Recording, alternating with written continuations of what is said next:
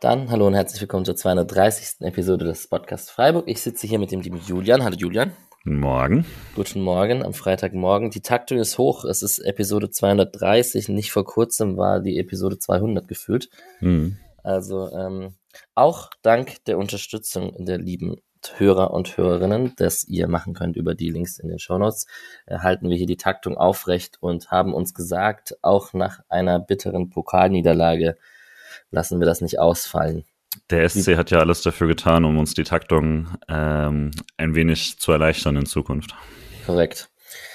Ähm, die Motivation war schon größer. Wir werden wahrscheinlich, werdet ihr gesehen haben, dass die Episode ein bisschen kürzer ist als normalerweise. Diesmal müssen wir es auch wirklich hinbekommen, Julian. Ich bin gespannt. Mm, wir schaffen das. Ich muss dich gar nicht ansprechen mit Julian, wenn wir zu zweit sind, fällt mir gerade auf. Voll gut. Ähm, ja, wir waren ein bisschen verwöhnt mit dem DFB-Pokal in den letzten zwei Jahren. Äh, Finale, Halbfinale war ja schon fast irgendwie Pokalmannschaft und den Song Wir holen uns den Pokal, wir holen uns den Pokal den kann man vorerst auch nur noch in der Europa League singen, so dass er richtig Sinn macht. Ähm, kannst es, hast es verkraftet, so ein paar, paar Stunden später. ja, nur noch Europa League ist vielleicht tatsächlich der Trost, weil ah, es so ein ja. schöner Satz ist. Ähm, ja, nee, also Pokal ist ja schon, war ja schon immer mein, mein Lieblingswettbewerb. Wir hatten das ja schon immer, bevor wir plötzlich diesen Lauf hatten die letzten zwei Jahre, dass ich immer eben, dass mir dieser Wettbewerb so wichtig ist und dass diese ständigen Zweitrunden aus so vom SC mir da immer tierisch auf die Nerven gegangen sind und jetzt sind wir wieder da und ehrlich gesagt auch äh, wenn das jetzt ein wirklich schlechtes Spiel war, war es in den letzten zwei Jahren gab es ja eine Menge Spiele, äh, die auch so hätten enden können, dass man sich letztes Jahr dann eben schon nur im Elfmeterschießen überhaupt weiter gerettet hat und so. Also äh, es es lag auf der Hand, dass es einen dann mal erwischt, wenn man da relativ oft diese unsouveränen Auftritte in, der, in den frühen Runden hat. Ja, du hast schon gesagt, der SC hat sogar damit geworben, da am, vor dem Spiel, dass es in der zweiten Runde gegen Osnabrück und gegen Pauli immer Drama gab. Hm. Ich hätte Drama genommen im Nachhinein, so richtig viel Drama war es nicht. Und ähm, ich hatte ja, also wir waren ja auch sehr optimistisch vor dem Spiel und ich war ja so großkotzig zu glauben, dass ich 19.30 Uhr, also so 20 Minuten vor Abpfiff, äh, zum Training gehen kann und da das Spiel schon durch ist. war es quasi nur auf der falschen Seite. Ja. Ich möchte sagen, ich war von Anfang an hochskeptisch und das hat tatsächlich, also ich war der einzige Mahner in der, ja. in der Runde, was sonst nicht meine Rolle ist und die mir nicht gefällt. Ja, wir reden nachher ganz kurz über die zweite Runde vom DFB-Pokal und man kann auch sagen, ausgerechnet jetzt, wo Bayern und Leipzig draußen sind, scheitert man so früh, aber irgendwie, ich fand es trotzdem lustig, als Saarbrücken das 2-1 gemacht hat. Ja. Ja. Ähm, genau, dass man uns unterstützen kann und dass ihr ähm, uns gerne unsere Beiträge oder unsere Episoden teilen könnt, kommentieren könnt, etc. Das habe ich schon gesagt und das könnt ihr gerne tun richtig wirkliche aktuelle SC-Themen gab es jetzt nicht in dieser kurzen Taktung. Ähm, das Spiel hat stattgefunden am Todestag von Achim Stocker. Der hätte sich wahrscheinlich oder hat sich im Grabe umgedreht oder wäre wahrscheinlich froh gewesen, dass er sich das Spiel nicht angeguckt hat, sondern irgendwie einen Spaziergang gemacht hat. Äh, ja, äh, war schön, wurde, wurde ein bisschen thematisiert im Laufe des, äh, im Vorhinein des Spiels und so ist ähm, große Persönlichkeit, ist ja klar. Ja, bei den Ultras hängen auch wieder die Achim Stocker, das kleine Transparent ähm, am Vorsänger-Ding und wurde am Schluss auch der Mannschaft gegeben, äh, trotz der Niederlage. Das fand ich sehr gut. Yes. Ich habe äh, eine Mini-Diskussion, ich weiß, wir wollen uns kurz halten, ist aber auch nur eine Mini-Diskussion. Die hatten wir im Vorfeld und da wir da auch sehr konträre Meinungen haben, fand ich es spannend, einmal kurz zu thematisieren. Und das ist, ähm, es gibt ja keinen VAR in der zweiten Runde des DFB-Pokals. Und ähm, ich gehöre zur Fraktion, beziehungsweise Patrick äh, auch, und wir hatten da ja sehr konträre Meinungen in unserer WhatsApp-Gruppe, dass ähm, ich mich schon dabei ertappe, wenn ich jetzt ein Pokalspiel schaue, auch ohne eigene Beteiligung, sondern irgendwie am Tag davor oder Dortmund-Hoffenheim oder whatever, halt irgendwas anderes. Das ähm, Dortmund-Hoffenheim habe ich nicht geschaut, das war zeitgleich, aber du weißt, du verstehst die Pointe. Mhm dass ähm, ich mich dabei ertappe, den VAR dann doch zu vermissen in der einen anderen Situation. Also wenn es um Abseits geht oder vor allem wenn es um 50-50 Foulspiele geht, die erstmal weitergelaufen werden, äh, falls ein Tor entsteht und dann im Nachhinein werden sie halt angeguckt und so. Da bist du aber schon sehr anderer Meinung. Du vermisst ihn dann nicht. Nee, ich glaube, euch hat der WEA jetzt über die letzten sieben Jahre oder was jetzt da ist, einfach Gebrochen. das Fußballhirn kaputt gemacht. Ja. deswegen, deswegen verlangt ihr jetzt nach eurem Peiniger. Ja. Äh, so Stockholm-Syndrom mäßig. Ja, ja, ich finde es also tatsächlich, ich mag einfach gerne, wenn ich es gucken kann und dann weiß ich nach einer Sekunde, ob es jetzt steht oder nicht. Und ich mag dieses Warten nicht. Ich verstehe das Bedürfnis, weil ich natürlich dann auch manchmal gucke, boah, aber kann das nicht das und das gewesen sein, aber weil man sich an manche Sachen gewohnt hat. Aber ich fand es auch tatsächlich, ich habe danach mir keine großen Gedanken gemacht, ob das jetzt wirklich abseits war oder nicht. Ich habe es mir danach nochmal kurz angeschaut und so, aber dann läuft das Ding halt durch und ich kann damit besser leben. Ich finde es auch immer, wenn ich bei den Frauen schaue oder sowas, ich finde das angenehm und ich hoffe, das kommt, da kommt der WEA nicht dazu, auch wenn er bis jetzt ja äh, erfolgreich bereits gegen Freiburg eingesetzt wurde, dann im Pokalfinale. Ja, spannendes Thema. Da gehen die Meinungen bestimmt auseinander. Schreibt es uns in die Kommentare, interagiert mit uns. Das ist sicherlich spannend, da eure Meinung zu hören. Ähm, genau, so bei, zum Beispiel beim 13-0, wenn da irgendwo eine kalibrierte Linie angelegt wird, kann es sein, dass der Stürmer dann am Ende vor dem Ball ist mit seinem, mit seiner Kniescheibe gefühlt und so. Das ist eher ein Argument für dich, würde ich sagen, weil das ist so im Zweifel für den Angreifer gleiche Höhe Tor. Verstehe ich, auch weil es, obwohl es gegen Freiburg hm war. Aber prinzipiell ertappe ich mich schon dabei, dass ich manchmal denke, ah doch, mit WEA würden solche Sachen nicht passieren. So. Die hätten vielleicht Bayern noch so einen dummen Handelfmeter, den niemand braucht, gegeben ja, in der letzten Sekunde, ne? Also. Vielleicht. Genau. Ähm, genau. Nur, dass ihr wisst, dass es unterschiedliche Meinungen gibt und ähm, das wird bei euch in euren Gruppen wahrscheinlich auch nicht anders sein. Tendenz mehr Menschen bei dir in deinem Team, würde ich behaupten. Populismus, Julian. Ja, genau. So, Paderborn, ich habe es schon in der letzten Podcast-Folge erwähnt, hatte ich live gesehen gegen Hertha mit ihren äh, 78% Ballbesitz auswärts im Olympiastadion, was ich sehr komisch von der Hertha fand, aber gut, die haben 3-1 gewonnen. hat jetzt nicht dafür gesorgt, dass ich mega Angst vor Paderborn hatte und hat meine Großkotzigkeit natürlich noch unterstrichen. Mhm. Ähm, haben auch ein bisschen rotiert, haben auch ihren zweiten Keeper spielen lassen. Aber insgesamt, wir werden jetzt keine Paderborn-Experten sein, aber insgesamt war das schon sehr gut, was die da gemacht haben. Jetzt mal unabhängig davon, wie der SC gespielt hat. Ja, also war tatsächlich auch überrascht. Ich sehe jetzt nicht viel Paderborn.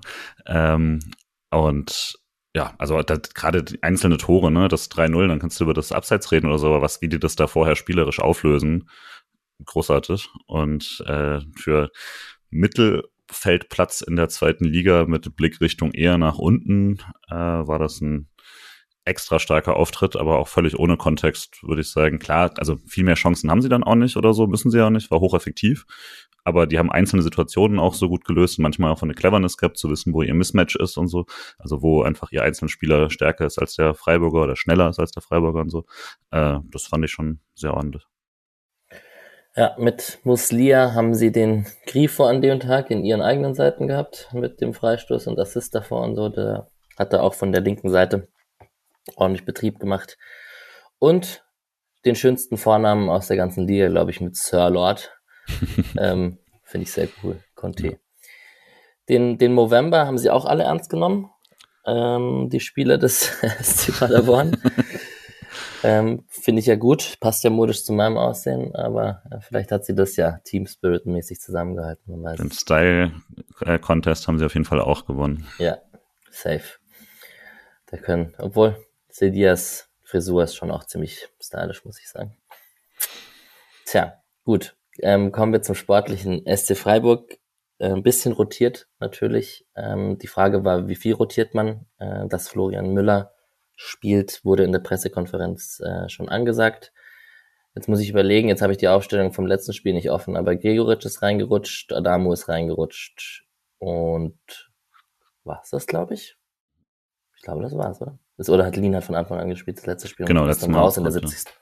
Genau. genau. Genau, aber man ist aufgetreten im, äh, mit, mit Gulde, Ginter, Sedia äh, Weißhaupt und Doan auf den Außen, Höfler, Eggestein und vorne Grifo, Grigoric und Adamu. Ähm, eigentlich so die Sachen, die man sich gewünscht hat, vor allem Adamu von Anfang an und Grigoric, ne? Ja, also ich war eigentlich auch soweit ganz zufrieden. Ich finde es auch okay, dass man quasi zwei offensive Schienenspieler dann benutzt gegen Paderborn und hätte eigentlich erwartet, dass die Dreierkette dann in der Lage ist, das aufzufangen. Ähm, muss man danach dann fragen, ob das stimmt. Äh, würde sagen, die Antwort ist nein. Aber Ähm, ja, also vorher dachte ich, das, ah ja gut, das äh, interessant, halbwegs mutig, aber so sollte man ja dann auch auftreten. Ich hätte fast nach dem intensiven Spiel in Leverkusen fast noch ein bisschen mehr Rotation erwartet. Also Doan zum Beispiel war ja auch so ziemlich intensives Spiel, würde ich behaupten, gegen Leverkusen für ihn und so. Und auch Höfler und Eggestein haben von Anfang an gespielt. Da hätte ich, also also ja, klar, aber so viele Optionen hast du da halt genau, auch nicht. Ne? Das ist also das Problem. Röhl hat ja auch gespielt und äh, ja, also die Bank ist dünn. Ja, und ob du dann Makengo und Rüdlin von Anfang an bringst, ist dann nochmal hm. eine andere Frage. Genau, das vielleicht kann man das ja vorwegnehmen. Streich hat nach dem Spiel schon sehr deutlich nochmal die, der Kader ist sehr dünn Keule geschwungen. Hm. Glaubst du, es, es rumpelt ein bisschen zwischen Hartenbach und Streich mittlerweile?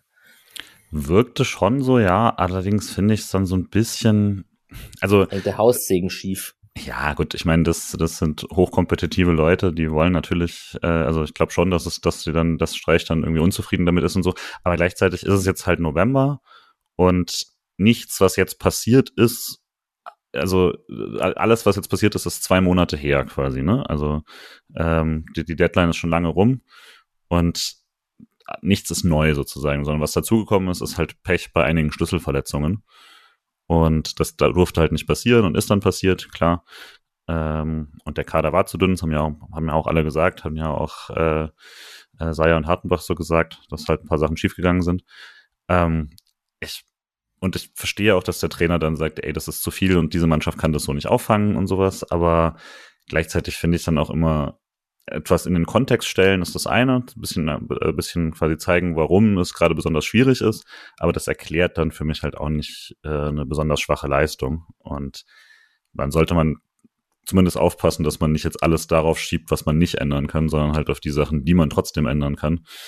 Ähm, und eine hohe Taktung mit einem niedrigen Kader ist hart, ist jetzt aber auch nicht ganz anders, als man es letztes Jahr hatte, sondern man hat halt ein paar Verletzungen mehr dazu. Und viel, viel breiter war der Kader jetzt letztes Jahr auch nicht. Also ähm, ich ja. bin einen Ticken weniger hart, oder ich, ich verstehe die Aussage, glaube ich, ein bisschen mehr, weil man halt auch Spieler, die nicht in ihrer Bestform sind, das ist vielleicht mhm. der Unterschied zum letzten Jahr, dass der ein oder andere rausrotieren würde, wenn ein einer mit den Hufen scharren würde von der, von der Bank oder vom Training und so.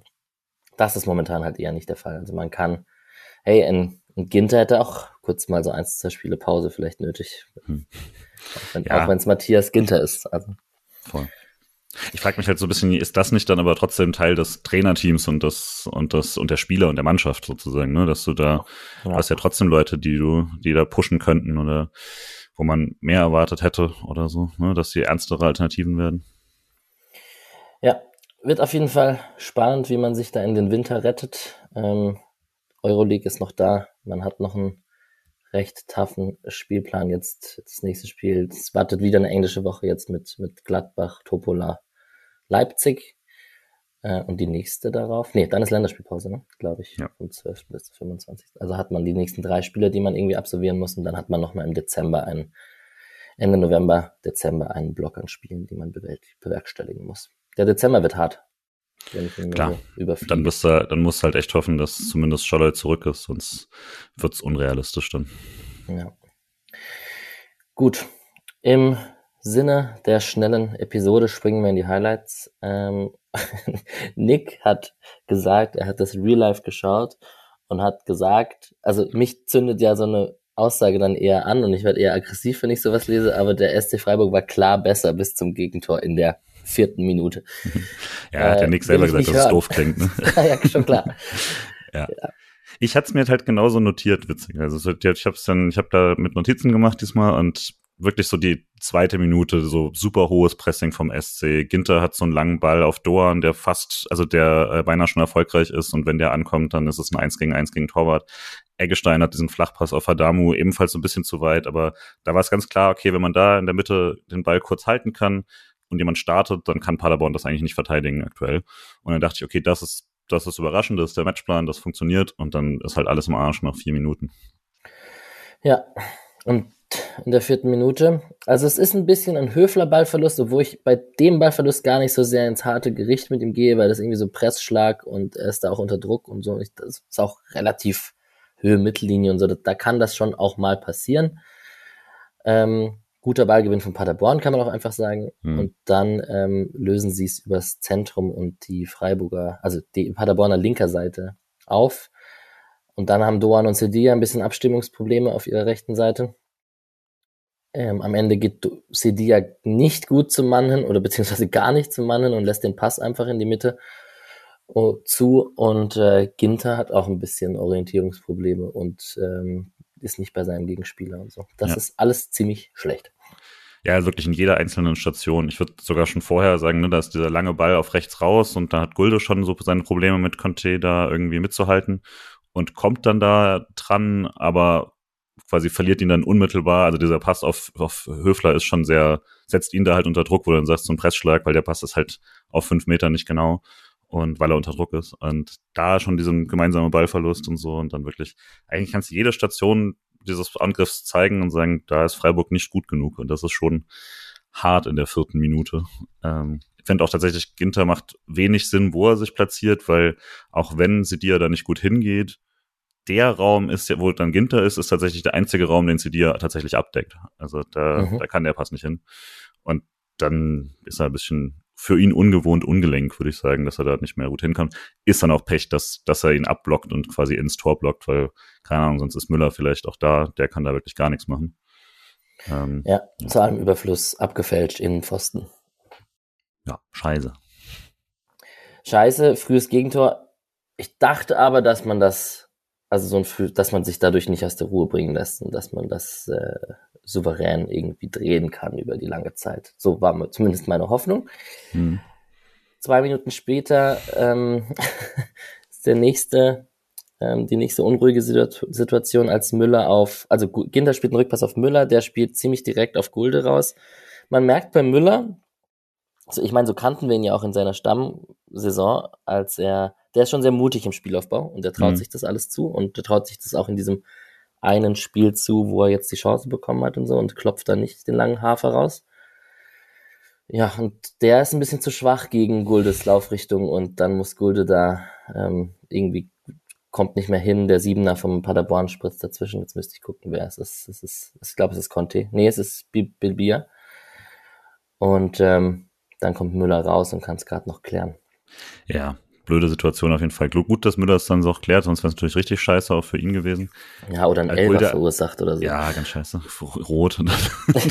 äh, aber ja, also Gulda erwartet den Ball halt auch fünf Meter weiter rechts und das auch zu Recht, weil, also er läuft halt da gerade Richtung Seitenlinie und er kriegt ihn dann auf die Innenseite. Trotzdem hätte ich auch erwartet, dass er da ein bisschen mehr Fight dagegen hinbringt. Aber ja, das war, da habe ich dann auch langsam gedacht, oh, was ist das denn bitte für ein Spiel? Danach ging's, fand ich, ein paar Minuten. Also so, Weißhaupt hat so auf links eine Ecke rausgeholt, ist ins 1 gegen 1 gekommen, was ganz okay war. Äh, Doan dann diese kurze Variante auf Grifo und der wieder mit einer super Flanke, die dann nichts bringt. Aber also da dachte ich, okay, so die Fondbeile, die Flanken, die Standards, die werden es irgendwie äh, regeln auf jeden Fall. Ähm, nach diesem Freistoß hat dann Weißhaupt da mal viel Platz und hat so eine mit der Halbfeldflanke, wo dann, ich glaube, Doans Kopfball ist es am Ende dann, der, der harmlos ist, aber äh, so da dachte ich, okay, vielleicht geht da was. Und dann verschwindet diese Energie irgendwie relativ schnell auch wieder, ne? Mhm. Ja, zu den Standards habe ich mir auch aufgeschrieben, die, die, die Varianten ähm, haben gut funktioniert. Also man hat sie oft kurz ausgespielt, ist ja dieses mhm. klassische, wir bringen Bewegung in den Strafraum und versuchen, dass sich da irgendeine Option ergibt. Ja, äh, zu den Weißhauptflanken, die kommen ja ein paar Mal von der linken Seite, wo er sich die dann auf den rechten legt und reinflankt das sind halt, also die sind oft gut, die kommen gut, es sind aber keine Grifo-Flanken, ne? Also mhm. sie kommen so, wenn man sagt, die kommen butterweich, ist es ja oft aber auch so, dass sie mit so wenig zukommen, dass, also Grifos-Flanken kommen ein bisschen mehr mit Schnitt, die sind dann, glaube ich, leichter für einen Gregoritsch oder einen Höhler oder so aufs Tor zu köpfen. Und ja, du hast eigentlich recht, dann dieser, dieser Druck hat sich dann ein bisschen abgebaut. Muslia hat Geld bekommen gegen Doan in der 18. Minute. Da mhm. dachte ich, oh nice. Also auf Doans Seite gelb zu bekommen früh ist auch nicht schlecht für Freiburg.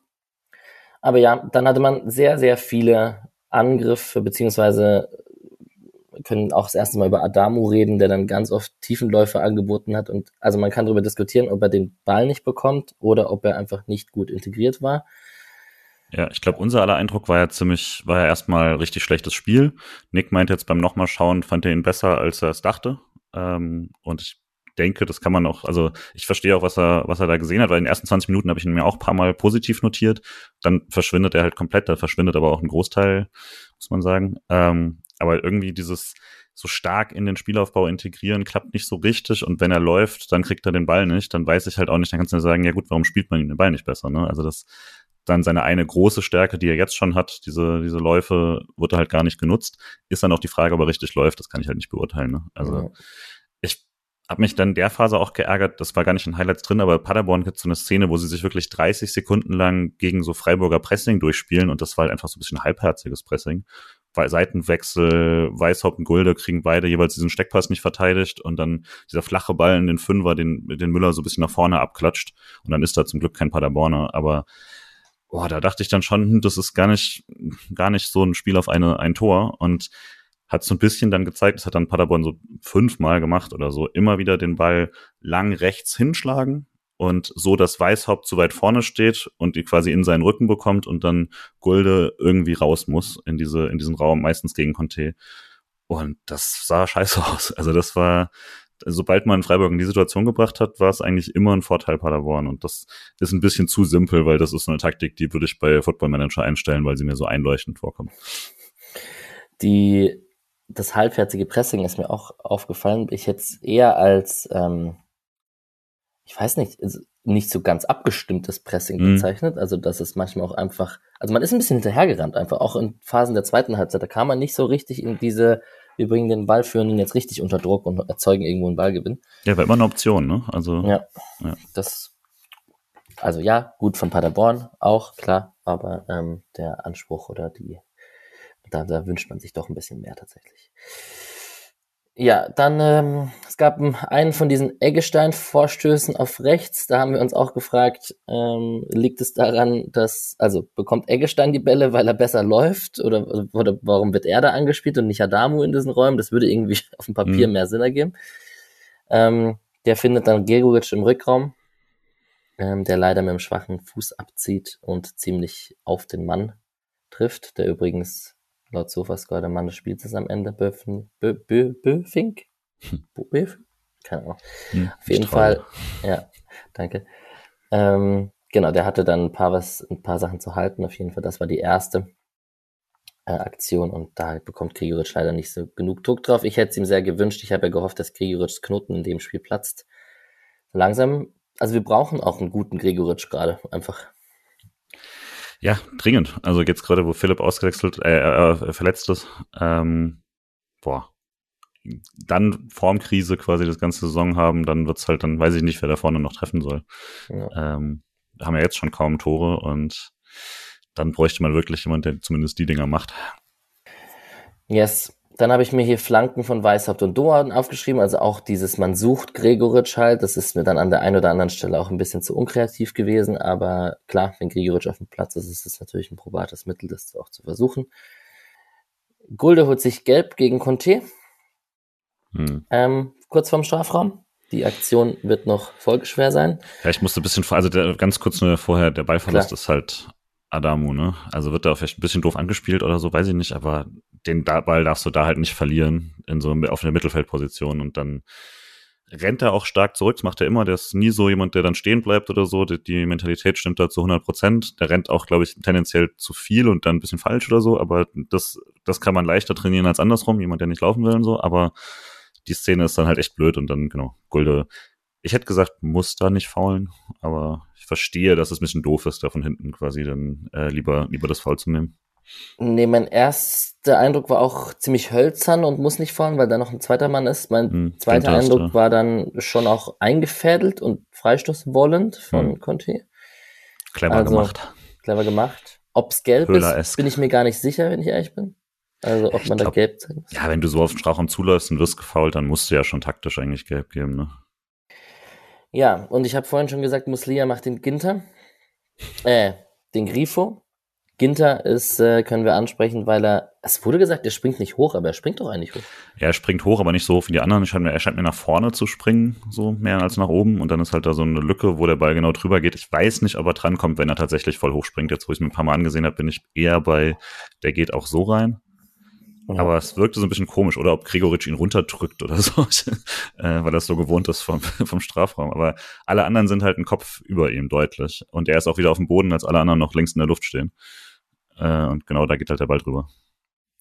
Ja, sehr schön geschossen. Natürlich eine traumhafte Freistoßposition. Äh, ähm, trotz der traurigen Info, dass der Ball da reinging, gab es noch was Lustiges in der Szene. Äh, und zwar, dass der liebe Grifo Doan wie so ein kleines Kind hochgibt und umdreht, dass er sich richtig hinlegt hinter der Mauer. Ja. Äh, sehr lustig, sehr lustiger Screenshot. Ja. Ja, und dann, also klar, 2-0 aus, aus nach, nach, nach, nach einer halben Stunde ist hart. Es, also verdient, weiß ich nicht, aber zumindest war es jetzt auch nicht so, dass der SC unbedingt hätte schon ausgleichen müssen oder auf jeden Fall hätte führen müssen oder sowas. Das war jetzt ähm, auch nicht wie ähm, wegen Topola, wo ich dachte, boah, das ist einfach ein sehr, sehr unglückliches Spiel und eigentlich sollte man hier auf keinen Fall zurückliegen. So, ich konnte schon sehen, wie man, also Außenseiter Fußball spielt das dann sehr gut und hat sich da auch mehrfach in gefährliche Situationen gebracht. Dann kannst du halt auch mal, wenn es glücklich läuft, sogar 2-0 führen. Und bis zur Halbzeit gibt's auch gar nicht viel zu verzeichnen. Es gibt nee, äh, zwei Höfler-Fernschüsse, ähm, wo er sich ein bisschen annähert. Der zweite war dann mit links, der, den hat er gegen Bayern auswärts. Wir waren im Stadion in den Winkel geknallt, aber das kann er auch nicht jedes Mal machen. Mhm. Und ähm, ja, man sagt ja auch oft dann, dass diese Fernschüsse dann auch oft Verzweiflungstaten sind. Ist es wahrscheinlich nicht immer, weil wenn man dann in gute Positionen kommt gegen eine tiefstehende Mannschaft, ist es natürlich ein probates Mittel. Mhm. Aber ja, also zeigt ja auch, dass man nicht so gut durchkam. Ja, voll. Und ich fand also, ja, Doan Flanken hast du schon angesprochen, da hat er nochmal ein, zwei wirklich schlechte geschlagen. Ich hätte nämlich gesagt, ansonsten war es teilweise offensiv ein ziemlich gutes Doan-Spiel, aber die Bälle müssen dann halt auch kommen, so sonst bringt das alles nichts. Und ja, also ich glaube wirklich von der 33. bis zur Nachspielzeit keine relevanten Szenen außer diese Fernschüsschen und die waren auch schon kurz davor. Paderborn hat nochmal eine riesige Chance, wieder mit so einem langen Ball hoch rechts raus und Conte legt da nach links in den Strafraum rein und das ist ein freier Schuss zum Einschieben. Ich, auch Müller kommt da auch raus, weiß gar nicht, ob er muss, aber der Ball ist dann knapp in den Rücken gespielt. Also wenn er den einfach nur besser passt, ist das das 3-0 und da dachte ich dann schon, boah, weiß jetzt nicht, wie der SC da nochmal zurückkommt, hoffentlich irgendwie über die Halbzeit oder so. Ähm, ja, und genau, Gregoritsch hatte nochmal äh, eine Kopfballchance da in der, in der 48. oder so und da hat er dann auch das Kopfballduell verloren. Also, wenn du die Sachen, die dich letztes Jahr so krass stark gemacht haben, halt musst du dann irgendwie auch mal wieder dich durchsetzen. Klar, Paderborn hat das gut verteidigt, aber es ist halt dann doch, also es wird ja nicht leichter gegen, gegen irgendeine andere Verteidigung, ne? Ja, bei dieser Fast-Chance ist äh, Conte Gulden mal wieder weggerannt. Mhm. Ähm, und dann können wir gleich zur Halbzeit kommen und zu den Wechseln, weil da wurden Gulde und Adamo ausgewechselt für Höhler und Lienhardt. Hatte auch eine taktische Umstellung zur Folge, dass man hinten mit Ginter rechts, äh, Lienhardt in der Mitte und Zeldia links gespielt hat. Eigentlich zwei, also ich habe mir genau diese zwei Auswechslungen gewünscht, auch, also was heißt, ja, aber eigentlich war es folgerichtig. Ich glaube auch, wüsste gar nicht, was du jetzt irgendwie anders hättest groß machen sollen an der Stelle. Sidia links hat dann auf jeden Fall deutlich besser funktioniert, vielleicht kann man das mal generell sagen. Ähm, auch wenn Trotz äh, der, ja. so das bisschen wieder das typische mit eigentlich und dann kommt aber das. Aber so die, da das taktische Mittel war dann nicht mehr ganz so da, dass du ihn überspielen kannst. Ich glaube, das Problem bei der Gulde bei diesem Gulde Mismatch war ja auch, dass er halt dann Weißhaupt vor sich hat. Wenn er da Günther hat, dann dann kommt Günther vielleicht ein paar Mal öfter mit oder ähm, versteht dann ein paar Mal mehr, dass er, dass er jetzt Conte stellen muss oder so. Ähm, auch wenn wir das Problem schon immer quasi natürlich dann hatten, aber dann auch noch ein sehr offensiver, äh, nicht, nicht jetzt geborener Schienenspieler mit Weißhaupt, ähm, kann man vielleicht noch mal mehr ausnutzen, wenn man dann einen sehr langsamen äh, äußeren Verteidiger da stehen hat äh, aus der Dreierkette. Das hat Sinn für mich ergeben, dass man dann Cedia darüber zieht. Ja, und also man kann ja kritisieren, dass das Tempo-Mismatch Gulde Conte auch vor dem Spiel schon klar war. Jetzt weiß ich nur nicht, ob es viel besser ist, einen leicht überspielten Lienhardt dann dahin zu stellen, der ja auch ja. dann aus Gründen nicht spielen sollte oder beziehungsweise. Ja. Ist halt die Frage für mich, was denn, also wie weit ist Kenneth Schmidt denn weg? dass ja. der letztes Jahr ja immer wieder gespielt hat in so Situationen. Das muss ja auch, also wenn wir über Formkrise reden, äh, der, der Junge ist 21, dem kann man Zeit geben und alles, aber irgendwann ist die Frage, warum ist denn äh, er in der Situation keine Option?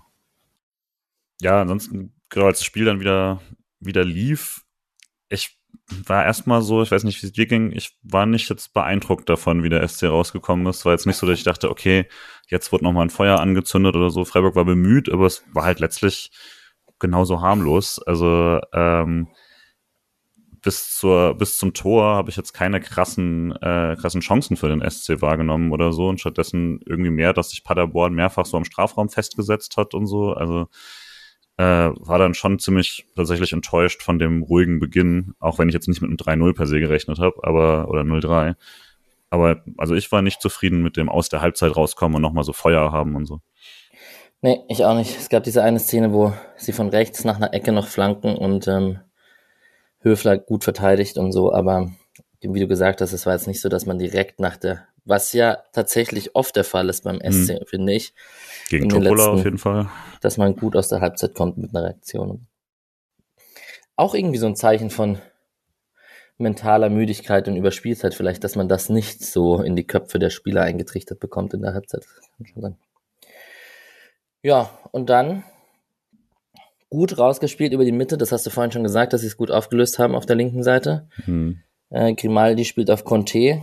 Ähm, der wackelt CD ein bisschen aus und ey, ich finde, man muss sowohl über Lienhardt als mhm. auch über Ginter sprechen in der Mitte, weil irgendwie, als ich mir das dann angeschaut habe in der Wiederholung, das wirkt so, als ob sie einfach CD blind vertrauen, dass der, der schaukelt das schon. Der macht und das dann, schon, ne? Ja. ja, genau. Und dann sind sie überrascht, dass der Ball da in die Mitte kommt und der ähm, Gegenspieler aus Paderborn einfach über die Linie drücken kann.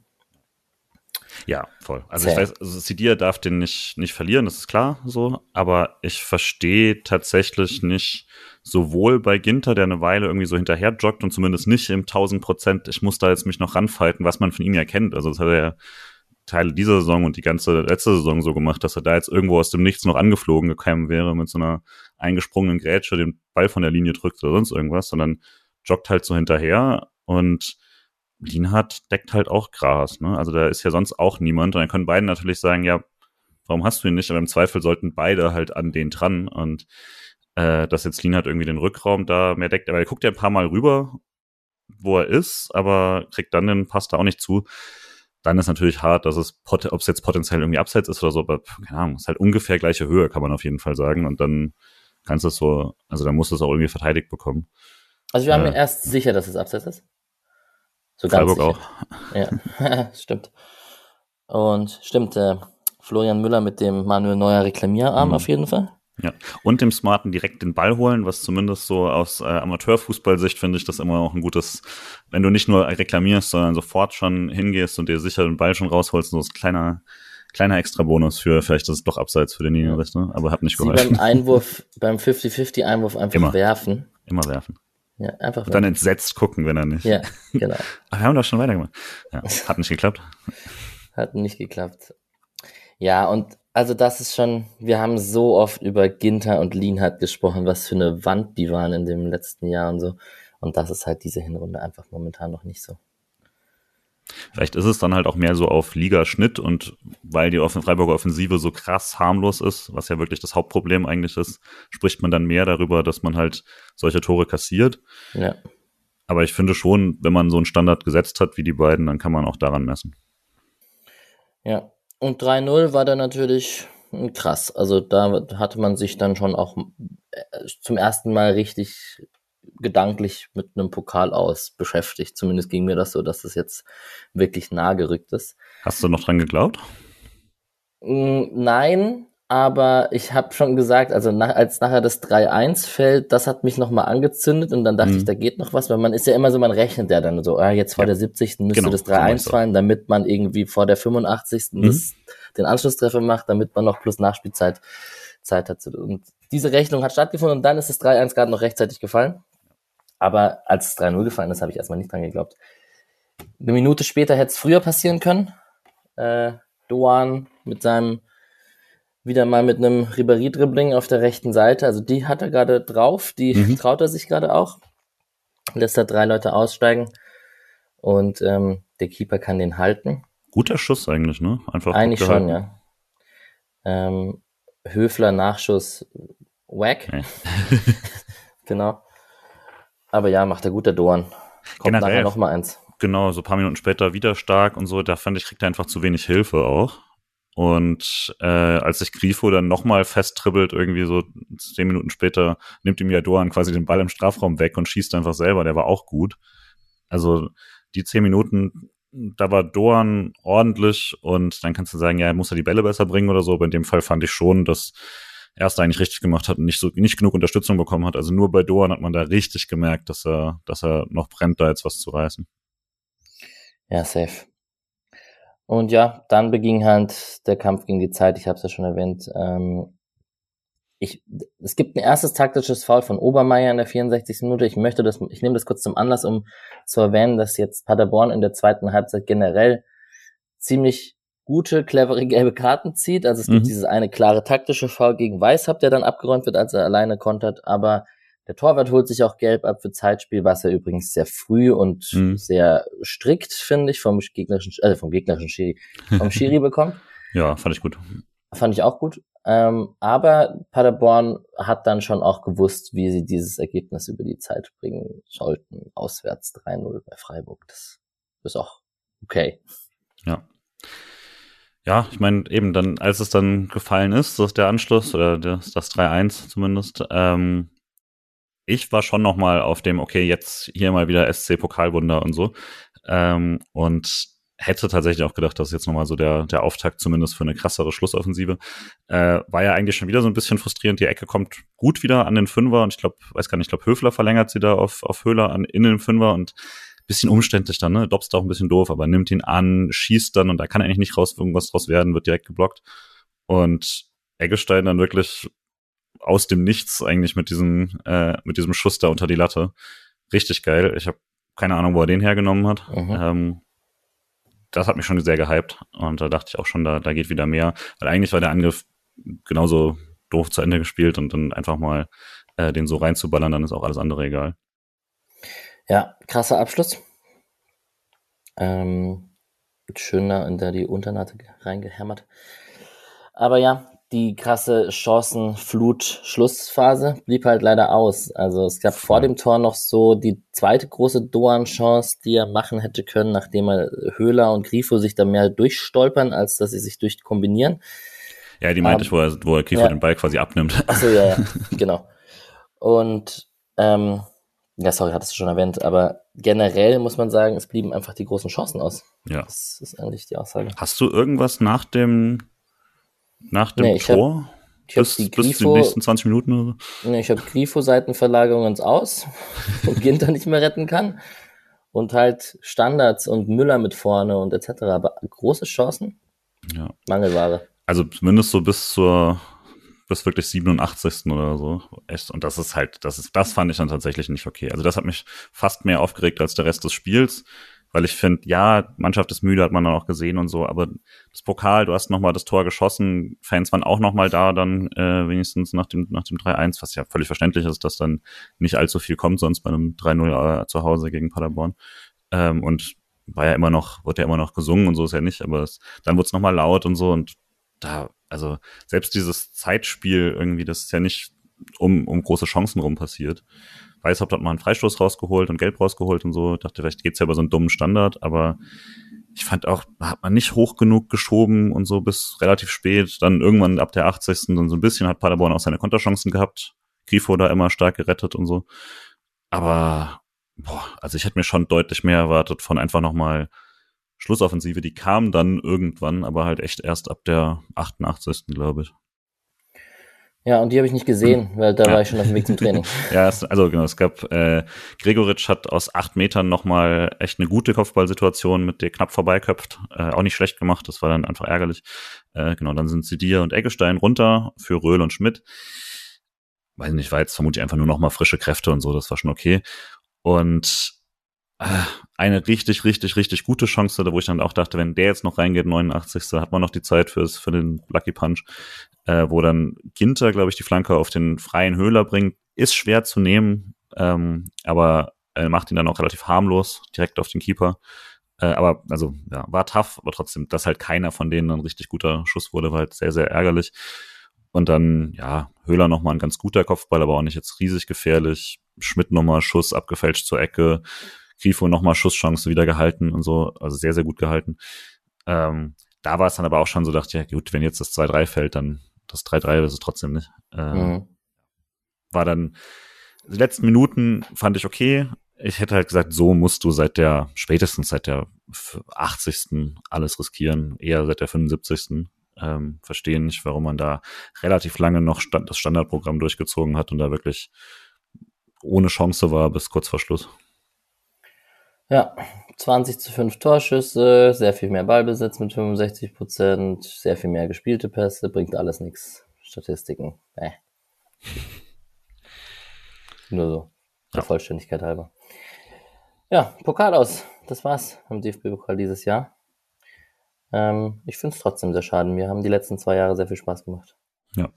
Also es ist ja immer dieses Jahr, wir, die Liga ist das Kerngeschäft und bla bla bla, aber ja, das war schon sehr nüchtern und naja, kann, für mich ist es halt wirklich, wie gesagt, der DFB-Pokal immer der, der für mich coolste Wettbewerb. Klar, wenn man es Euroleague hat, das ist Euroleague, aber trotzdem. Ähm, und halt der Wettbewerb, wo du irgendwann dann doch mal diesen blöden Titel holen kannst, eines Tages vielleicht. Und dann ärgert mich so ein Zweitrunden aus schon sehr.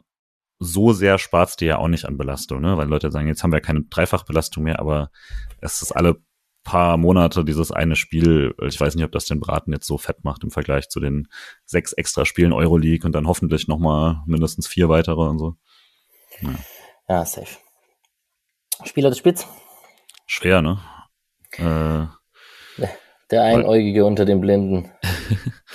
ähm, ich hatte relativ lange mit Doan überlegt, fand aber dafür hatte er defensiv zu viele Sachen, aber ich finde es eine okaye Wahl, hatten einige, glaube ich. Ähm, und war es da wusste dann auch nicht so richtig. Äh, ich bin jetzt am Schluss bei Eggestein gelandet, weil ich ein paar ah, Szenen gut fand. Haben wir beide den gleichen. Ja, ist auch okay. Ein paar Szenen fand ich wirklich gut von ihm. Er hatte, er hätte eigentlich den Assist auf Gregoritsch sich holen müssen. Das war, lag nicht an Eggestein, dass er das der Assist nicht mhm. kommt. Ähm, hatte ein paar gute Pässe drin, aber halt auch ne, auch viel Ausfall dabei, wie bei allen. Deswegen. Ähm, aber ich fand, er war einer der wenigen, wo man in der ersten Halbzeit gesehen hat, der ist bemüht, auch mit Vorstößen nach vorne und der möchte, also vielleicht ist auch die taktische Anweisung, aber mit seinem Tor dann auch noch, also da ist es schon eine Wahl, die man vertreten ja, kann. Genau, und dann macht er halt dieses geile Tor, von daher für mich äh, Spieler des Spiels. Genau, Mischa hat Weißhaupt und Patrick hat Lienhardt. Als weitere Spieler des Spiels. Aber ja, hat sich jetzt keiner mit unendlich viel Ruhm bekleckert. Ja, und sonst DFB-Pokal. Äh, Saarbrücken hat Bayern rausgehauen. Eigentlich äh, schon sehr witzig. Ich, wir haben das im Vereinsheim nach dem Training geschaut, deswegen musste ich ja früher gehen. Und ich hätte nicht gedacht, dass ich da ein spannendes Pokalspiel mir anschaue bei Saarbrücken Bayern. Also ich habe tatsächlich, ich habe danach ausgemacht, ich konnte keinen Fußball gucken und ich habe es dann zur 90. angemacht, weil ich dachte, ah ja, komm, jetzt Bayern steht noch 1-1, das könnte funny werden.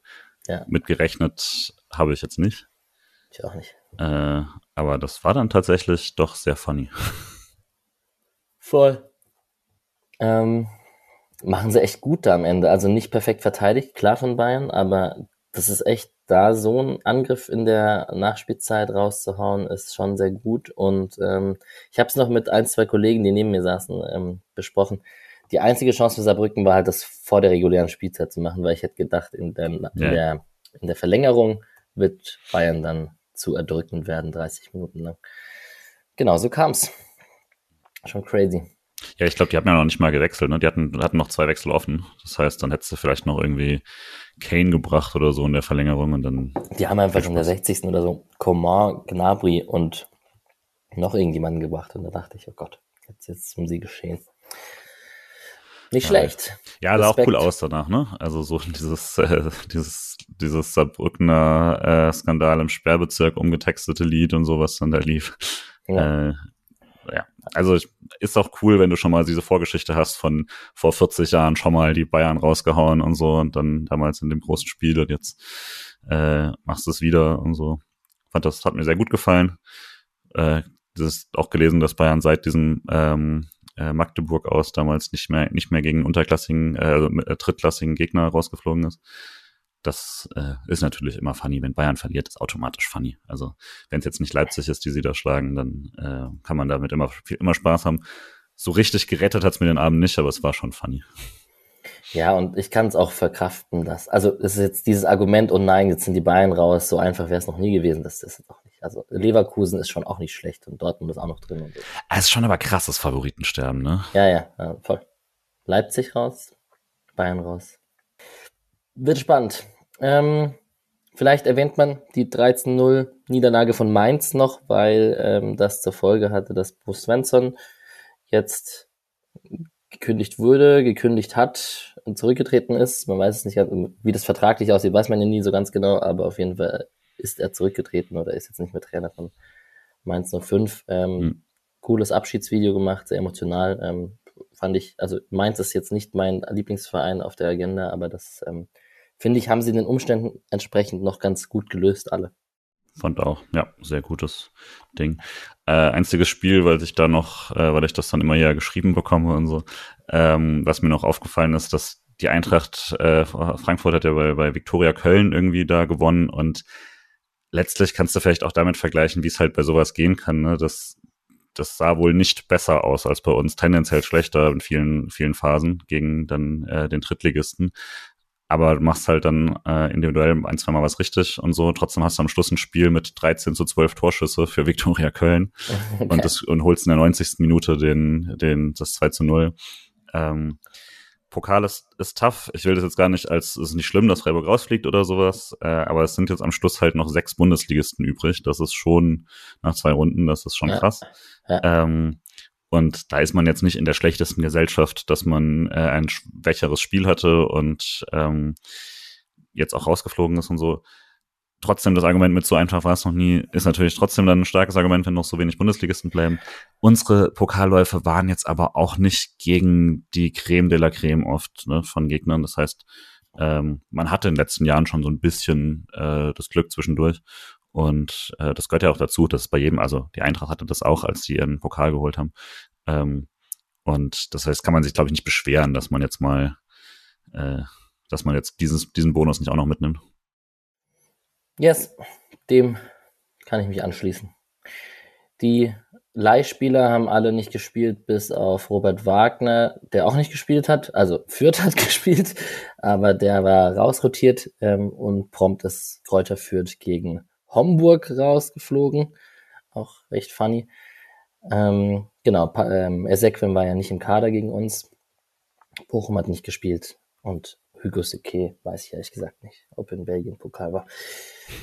Die bei den anderen SC-Teams, ähm, die Frauen haben wir schon erwähnt, die hatten spielfrei, die spielen jetzt dann gegen Hoffenheim auswärts. Die zweite Mannschaft ähm, spielt äh, am Sonntag zu Hause gegen am Samstag auswärts gegen Dresden und die U19 mhm. spielt Sonntag auswärts gegen Waldhof Mannheim. Ja, das mit der zweiten Mannschaft auswärts in Dresden, also langsam wird's wirklich eng. Ja, da tough. müsste jetzt wirklich langsam mal was gehen. Ja. Genau, und dann kommen wir oder blicken Richtung Gladbach. Die haben ihren Doppelclash gegen Heidenheim gewonnen, 2-1 in der Liga und 3-1 im Pokal und scheinen sich ausgerechnet jetzt, bevor es gegen uns geht, so ein bisschen gefangen zu haben, auch wenn ich tatsächlich nicht viel gesehen habe und ähm, das auch jetzt nicht perfekt einschätzen kann. Ich erwarte kein sonderlich berauschendes Spiel für neutrale Fans. Nee, wenn Streich auf sowas reagiert, dann ja doch meistens mit Stabilität. Ähm, ja. Tippe also auf jeden Fall auf Kübler und Sidia und das kann gut sein, ne? Ja, vielleicht dann tatsächlich auch in der Viererkette, ähm, weiß ich nicht, aber ja, wenn Fünferkette, dann wird es eine Fünferkette und keine, keine 3 plus 2 Offensive. Ähm, ja. Kann ich mir auch gut vorstellen, dass Doan vielleicht eins vorrutscht oder so. Ja. Vielleicht dann, genau, Weißhaupt vielleicht dann einfach als einer und dann dafür dann der andere defensiv. Vielleicht ist das noch so die Kompromisslösung, dass man dann, weiß nicht, Kübler auf der rechten Schiene hat oder so und dann äh, und dafür dann darf dann links ein bisschen offensiver sein oder so. Mal schauen. Aber ich gehe nicht von einem, ich gehe nicht von einer Weißhaupt-Doan-Kombi aus wieder. Genau, wer hat bei Gladbach jetzt zuletzt getroffen? Jordan hat zwei Tore gemacht im Pokal. ansonsten, ja, ich habe jetzt wirklich echt nicht so viel gesehen. Ich habe den Spielplan von Gladbach gerade offen. Diese zwei Siege gegen Heidenheim, die waren jetzt wichtig. Davor gegen Köln verloren, unentschieden gegen Mainz, in Bochum gewonnen. Also kein, kein guter Saisonstart gehabt. Die sind ja auch neun Punkte nach elf Spielen. Sind mhm. auch nur, na, sind vier Punkte weniger als wir. Schon ein bisschen schlechter. Ja, also mit dem Stabilisieren weiß ich halt auch nicht. Es war jetzt eine gute Woche für sie, aber davor halt das Derby ja. komplett verkacken ist. Ja. Also das war ja nicht nur 1-3 verlieren, sondern also kannst du eigentlich voll froh sein, dass sie nicht noch mehr geworden sind. Und das halt im. Und das 2 zu 2 gegen Mainz war auch zu Hause. Ja, und genau, also das, da war dann schon, schon, also spricht jetzt nicht dafür, dass sie jetzt auf einmal komplett den, das Ding umgedreht haben. Ich glaube, gegen Mainz waren sie eigentlich die bessere Mannschaft, von daher, keine Ahnung. Ist, ist eine wechselhafte Mannschaft vielleicht. Okay. Also mein Tipp, der bietet sich an. Ich, biet, ich tippe 0-0. Mhm. Aber ich bin ja trotzdem Optimist und sage, der SC reagiert oft gut und gewinnt deswegen durch ein spätes Tor 2 zu 0. Patrick 3 zu 2, Mischa 2 zu 1. Seit, seit wann bin ich zum Mahner geworden hier? Das, naja. das ist Balance. Ja. Du hast die Streich-PK gehört und glaubst nicht mehr an die Mannschaft. Genau. Nee, das Spiel ist äh, zur gewohnten Samstag 15.30 Konferenzzeit. Ja, ich bin nicht ich, da. Das heißt, es wird vermutlich alles eine Katastrophe. ich habe ähm, Mannschaftstag mit ähm, Fußball schauen und dann noch Bayern Dortmund schauen und so. Das Ach, das ist ja auch noch. Ja, ja, das ist der El Clasico, der, der Deutsche. Ja, der ist um 18.30 Es bleibt einem gerade überhaupt nichts erspart im Leben. Nein, das ist schon hart. Nein, das ist wahr. Cool, dann haben wir es tatsächlich in einer, unter einer Stunde besprochen. Das ist auch Locker. vollkommen in Ordnung so.